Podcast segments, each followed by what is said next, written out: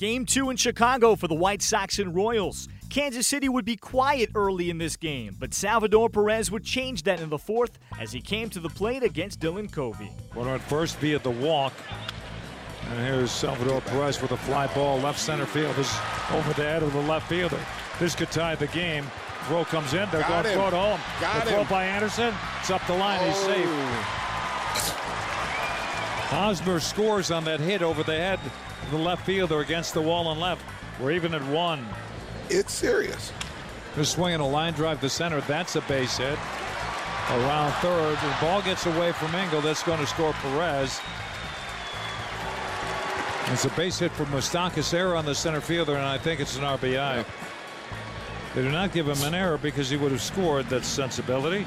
And Moustakas just made first. It's 2 1 now, Kansas City. The Royals have three hits. There's a swing and a high fly ball left field down the line. This is trouble to the corner. It is gone, and it's a home run. Alex Gordon the opposite way inside the pole and left. How about that one? Uh, 84 mile an hour changeup high, and he inside outed it the other direction out of here. That's his ninth. Here's a swing and one headed to the gap in left center. This is trouble. This may clear the bases. One run in, two runs coming in. The third one scoring. A double for Merrifield. The game's getting away. It's six to one now, Kansas City.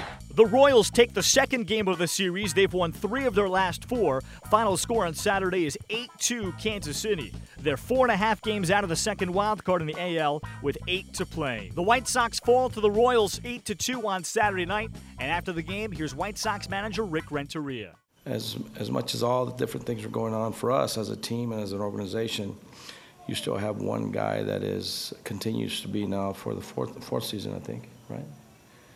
Uh, a part of an elite class. He works extremely hard. You're right. Uh, I think everybody was feeling it for him tonight. He's been pushing.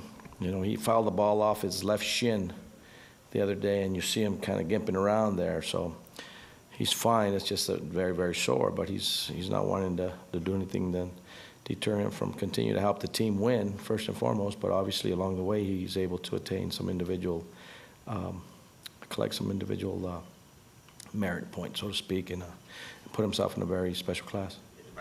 Pujols are pretty good. Pretty, good class pretty, pretty good, pretty good. You guys talk about going one day at a time, obviously, Yeah. but when you see him join that kind of company, that can kind of knock anybody back into Yeah. big picture mode, kind of, right? Absolutely. I think, uh, again, I- I, I've made no, not, I haven't made light of what I believe he's becoming as part of this organization and what he is uh, as, a- as far as uh, what he does for the team. You got a couple of young men in there that are growing up, that are uh, becoming a part of what I believe are uh, leaders within that clubhouse, and uh, he's one of them, and he's, he certainly deserves it. He's earned it. He's worked for it. He's been in this organization the inception of his major league career, so he's he's someone that uh, we all are happy is a part of us. What do you think of Dylan tonight? Dylan was much better tonight. You know, uh, I thought um, you know his ball had life. I think he hit 96 tonight. Um, had some some good action. Uh, stayed in the ball game. Got into some some situations. Got out of those situations. Gave us a, a solid six innings of work and kept us in the ball game. In Sunday's rubber game, it's Lucas Giolito starting for the White Sox against Ian Kennedy of Kansas City.